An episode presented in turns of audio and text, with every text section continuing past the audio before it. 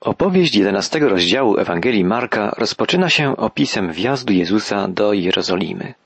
Czytamy, a gdy się przybliżali do Jerozolimy, do Betwage i do Betanii, do Góry Oliwnej, posłał dwóch z uczniów swoich i rzekł im, idźcie do wioski, która jest przed wami, a zaraz przy wejściu do niej znajdziecie ośle uwiązane, na którym jeszcze nikt z ludzi nie siedział.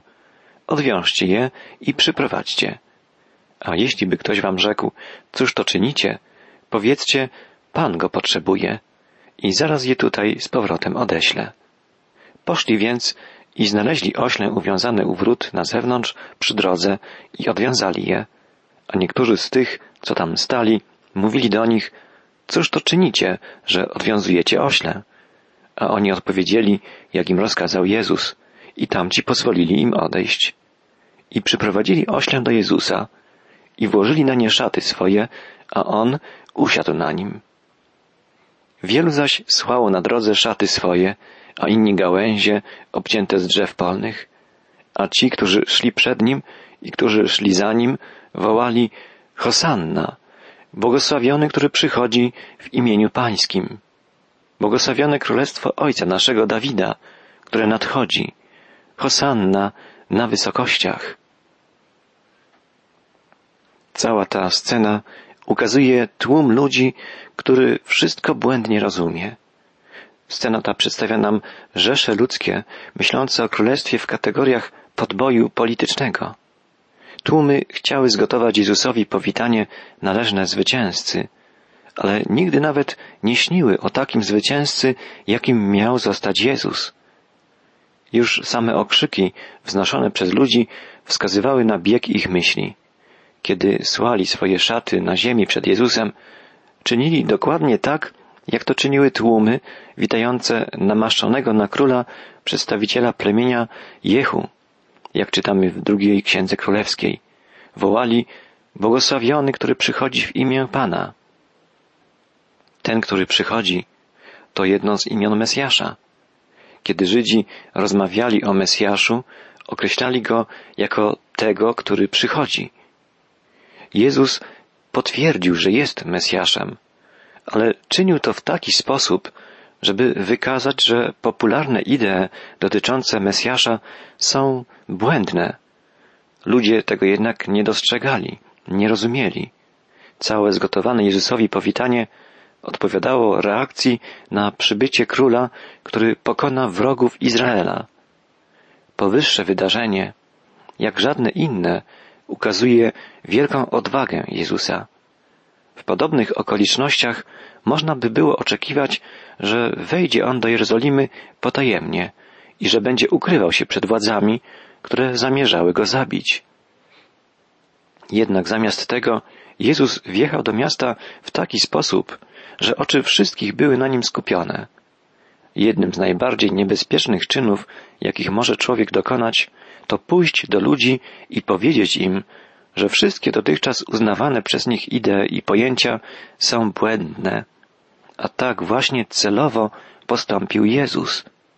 Przybył do Jerozolimy nie po to, by dokonać politycznego przewrotu, jak oczekiwały tego tłumy, ale po to, by złożyć w ofierze swoje życie, by dokonać przebłagania za grzech całego świata. Jezus nie nocował w Jerozolimie. Po wkroczeniu do miasta i po obejrzeniu świątyni udał się na powrót do małej podjerozolimskiej miejscowości Betanii. Czytamy dalej, a nazajutrz, gdy wyszli z Betanii, poczuł głód i ujrzawszy z daleka drzewo figowe, pokryte liśćmi, podszedł, by zobaczyć, czy może czegoś na nim nie znajdzie. Ale gdy się zbliżył do niego, nie znalazł nic poza liśćmi, nie była to bowiem pora na figi. A odezwawszy się, rzekł do niego, niechaj nikt na wieki z ciebie owocu nie jada. I słyszeli to uczniowie jego. A przechodząc rano, ujrzeli drzewo figowe uschłe od korzeni. I wspomniał Piotr i rzekł do niego, Mistrzu, oto drzewo figowe, które przekląłeś, uschło. Na całą tę scenę musimy spojrzeć jako na odegraną przypowieść. musimy potraktować ją jako jedno z owych prorockich, symbolicznych i dramatycznych działań, a wówczas da się ją zinterpretować jako potępienie dwóch zjawisk. Po pierwsze, jest to potępienie niespełnionej obietnicy. Liście na drzewie figowym mogły stanowić obietnicę przyszłych owoców, ale owoców nie było. W szczególności potępienie mogło się odnosić do ludu izraelskiego. Cała jego historia stanowiła przygotowania na przyjście wybranego pomazańca Bożego. Cała obietnica ich narodowych dziejów mówiła, że kiedy nadejdzie wybrany, przyjmą go z ochotą. Ale kiedy w rzeczywistości przyszedł, obietnica ta została tragicznie zaprzepaszczana i niespełniona. Po drugie, jest to też potępienie takiego wyznawania wiary, za którym nie idą czyny. Można by powiedzieć, że drzewo ze swymi liśćmi zapowiadało, że coś da, ale nie dało. Ale wołanie Nowego Testamentu dotyczy tego, że człowieka można poznać jedynie po jego czynach. Po ich owocach poznacie ich, mówił Jezus. Wydawajcie więc owoce godne upamiętania, wzywał. Historia figowego drzewa jest więc symboliczną przestrogą nie tylko dla Izraela, ale także dla chrześcijan. Jest przestrogą dla każdego ucznia Jezusa. Ewangelista Marek opowiada krótko o tym, jak Jezus wypędził przekupniów ze świątyni. Mówiliśmy o tym wydarzeniu szerzej, studiując Ewangelię Mateusza. Przysłuchajmy się więc słowom Jezusa zapisanym w drugiej części jedenastego rozdziału Ewangelii Marka. Czytamy od wiersza dwudziestego trzeciego. Zaprawdę powiadam wam, ktokolwiek by rzekł tej górze, wznieś się i rzuć się w morze, a nie wątpiłby w sercu swoim, lecz wierzył, że stanie się to, co mówi, spełni mu się. Dlatego powiadam wam, wszystko, o cokolwiek byście się modlili i prosili, tylko wierzcie, że otrzymacie, a spełni się wam. A gdy stoicie i zanosicie modlitwy, odpuszczajcie, jeśli macie coś przeciwko komu, aby i Ojciec was, który jest w niebie, odpuścił wam wasze przewinienia. Bo jeśli wy nie odpuścicie, i Ojciec wasz, który jest w niebie, nie odpuści przewinień waszych. Jezus naucza tu o modlitwie i możemy powiedzieć, że wymienia jak gdyby trzy zasady modlitwy. Po pierwsze, modlitwie musi towarzyszyć wiara. Zwrot o przenoszeniu gór był popularnym żydowskim powiedzeniem. Ten powszechnie przyjęty obrazowy zwrot służył do określenia usuwania trudności. Na przykład o dobrym nauczycielu, który potrafił usunąć trudności, z jakimi borykali się jego uczniowie, mówiono, że przenosi góry. Zwrot ten oznacza więc, że jeżeli mamy prawdziwą wiarę, modlitwa staje się mocą, która umożliwia nam rozwiązanie każdego problemu i pokonanie każdej trudności. Brzmi to bardzo prosto, ale wynikają stąd dwa ważne wnioski. Po pierwsze, powinniśmy z naszymi kłopotami i problemami przychodzić do Boga. Już samo to stanowi prawdziwą próbę. Czasem nasz problem polega na tym, że chcemy otrzymać coś, czego w ogóle nie powinniśmy pragnąć, lub że pragniemy znaleźć sposób na zrobienie czegoś, o czym nie powinniśmy nawet myśleć. Jednym z największych testów w obliczu każdego problemu jest rozpatrzenie pytania, czy mogę przyjść z tym problemem do Boga i poprosić Go o pomoc? Jeśli tak, powinniśmy to uczynić. Wynika stąd, że powinniśmy być zawsze gotowi do akceptacji Bożego przewodnictwa. Najczęściej zachodzi jednak taka sytuacja, gdy człowiek prosi Boga o radę, chcąc właściwie uzyskać aprobatę dla takiego działania, na które sam już się zdecydował. Bezużyteczne jest więc zwracanie się wtedy do Boga z prośbą o przewodnictwo, jeśli nie ma się zamiaru przyjąć go z pokorą i posłuszeństwem, właśnie owego przewodnictwa Boga. tego by to Bóg rozstrzygnął. Jeżeli jednak szczerze przedstawimy Bogu swoje problemy i będziemy na tyle pokorni i odważni, żeby przyjąć Jego kierownictwo, otrzymamy wtedy taką moc, która potrafi zwyciężyć trudności stojące przed naszymi myślami i działaniami. Po drugie, modlitwa musi być połączona z oczekiwaniem. A więc modlitwa musi być połączona z wiarą i musi być połączona z oczekiwaniem. Jest powszechnie stwierdzonym faktem, że wszystko to, co wykonuje się w duchu nadziei i ufnego oczekiwania, posiada więcej niż podwójną szansę powodzenia. Na przykład pacjent, który idąc do lekarza nie ma zaufania ani do niego, ani do przepisywanych przez niego lekarstw, posiada daleko mniejsze szanse wyleczenia niż ten, który ma ufność, że lekarz może go wyleczyć. Modlenie się nigdy nie może być jedynie formalnością. Nigdy nie może stać się rytuałem pozbawionym pierwiastka nadziei, oczekiwania. Niestety, dla wielu ludzi modlitwa stanowi pewnego rodzaju pobożny rytuał, albo wyraża utraconą nadzieję, a powinna być płomiennym oczekiwaniem. Być może nasz problem polega na tym, że chcemy, żeby Bóg potwierdził naszą odpowiedź, naszą odpowiedź, naszą koncepcję, a kiedy tego potwierdzenia nie otrzymujemy, nie potrafimy rozpoznać Bożej odpowiedzi, Bożej decyzji, której On zawsze udziela. Po trzecie, modlitwa musi być przesycona miłością. Jeżeli mamy rozmawiać z Bogiem, musi istnieć pewnego rodzaju więź pomiędzy nami a Bogiem. Zasadą postępowania z Bogiem, w więzi z Bogiem jest miłość, ponieważ Bóg jest miłością. Ale jeżeli zasadą rządzącą sercem człowieka jest na przykład zawziętość czy duch nieprzebaczenia, człowiek tworzy barierę między sobą a Bogiem. I o tym właśnie mówi Jezus, wzywając do przebaczania sobie nawzajem.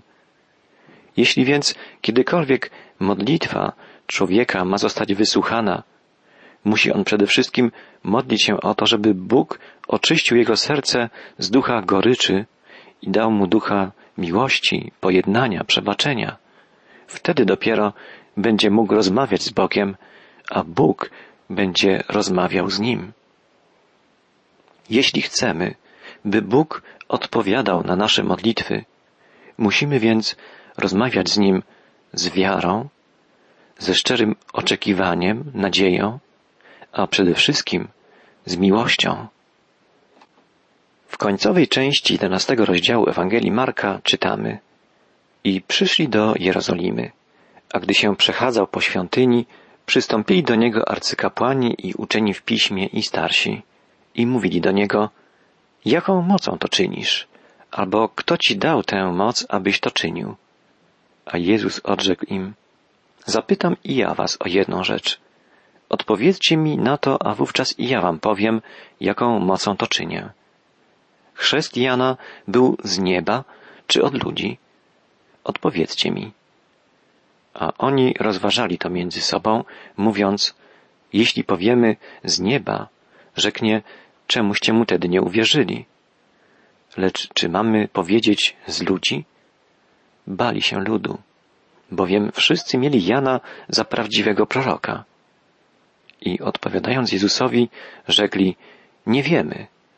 A Jezus rzekł im, to i ja wam nie powiem, jaką mocą to czynię. Spróbujmy wyobrazić sobie tę sytuację. Jezus znajdował się na obszarze świątynnym. Były tam w owym czasie dwa słynne krużganki. Jeden od wschodniej, a drugi od południowej strony dziedzińca Pogan. Ten pierwszy zwał się Portykiem Salamona. Miał wspaniałe arkady o kolumnach korynskich wysokości dwunastu metrów.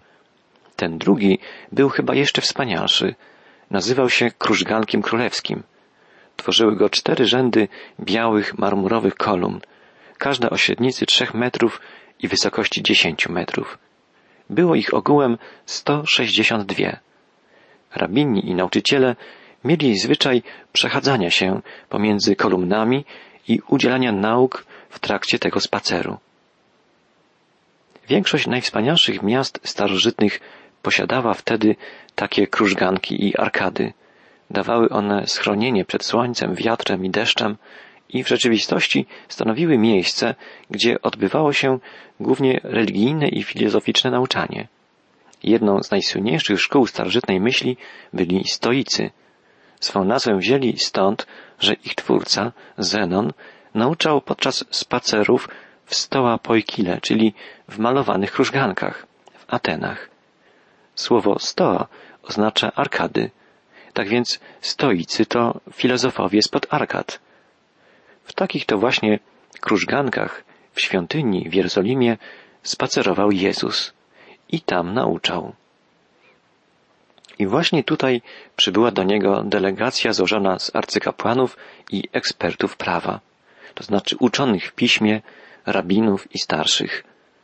W rzeczywistości była to delegacja Sanhedrynu, ponieważ właśnie te trzy grupy wchodziły w jego skład. Zadali oni Jezusowi najbardziej naturalne pytanie.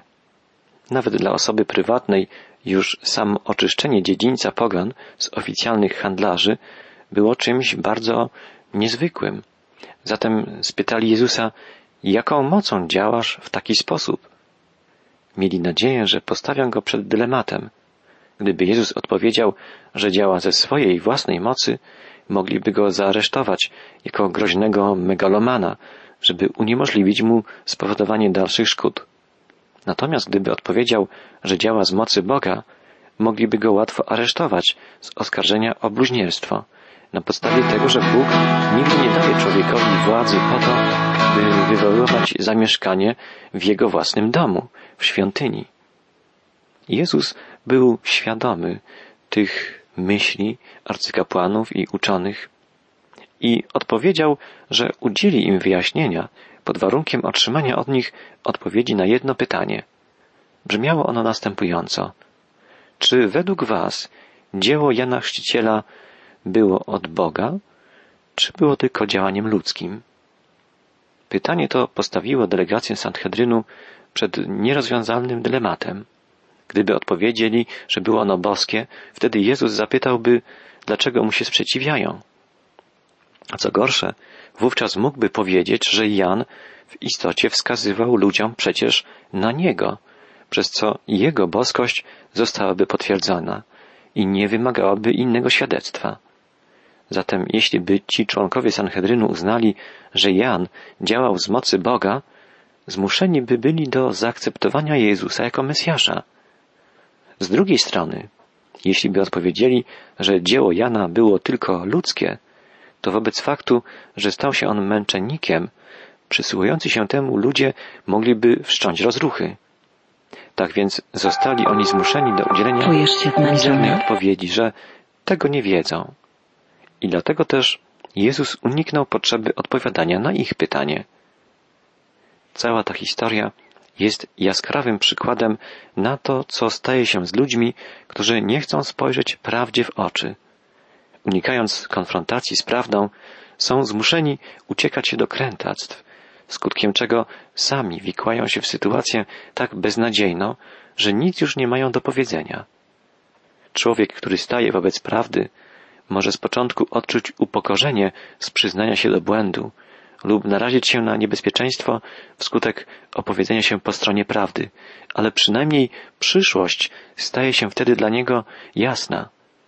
Natomiast człowiek, który unika prawdy, ma w perspektywie jedynie ciągłe pogrążanie się w taki stan, który czyni z niego krętacza, gmatwającego się we własne sidła. Jezus wskazał więc słuchającym go ludziom, a także nam, jedyną drogę, drogę prawdy. Chrystus sam o sobie mówi, ja jestem prawdą. I ta prawda powinna przenikać nasze życie.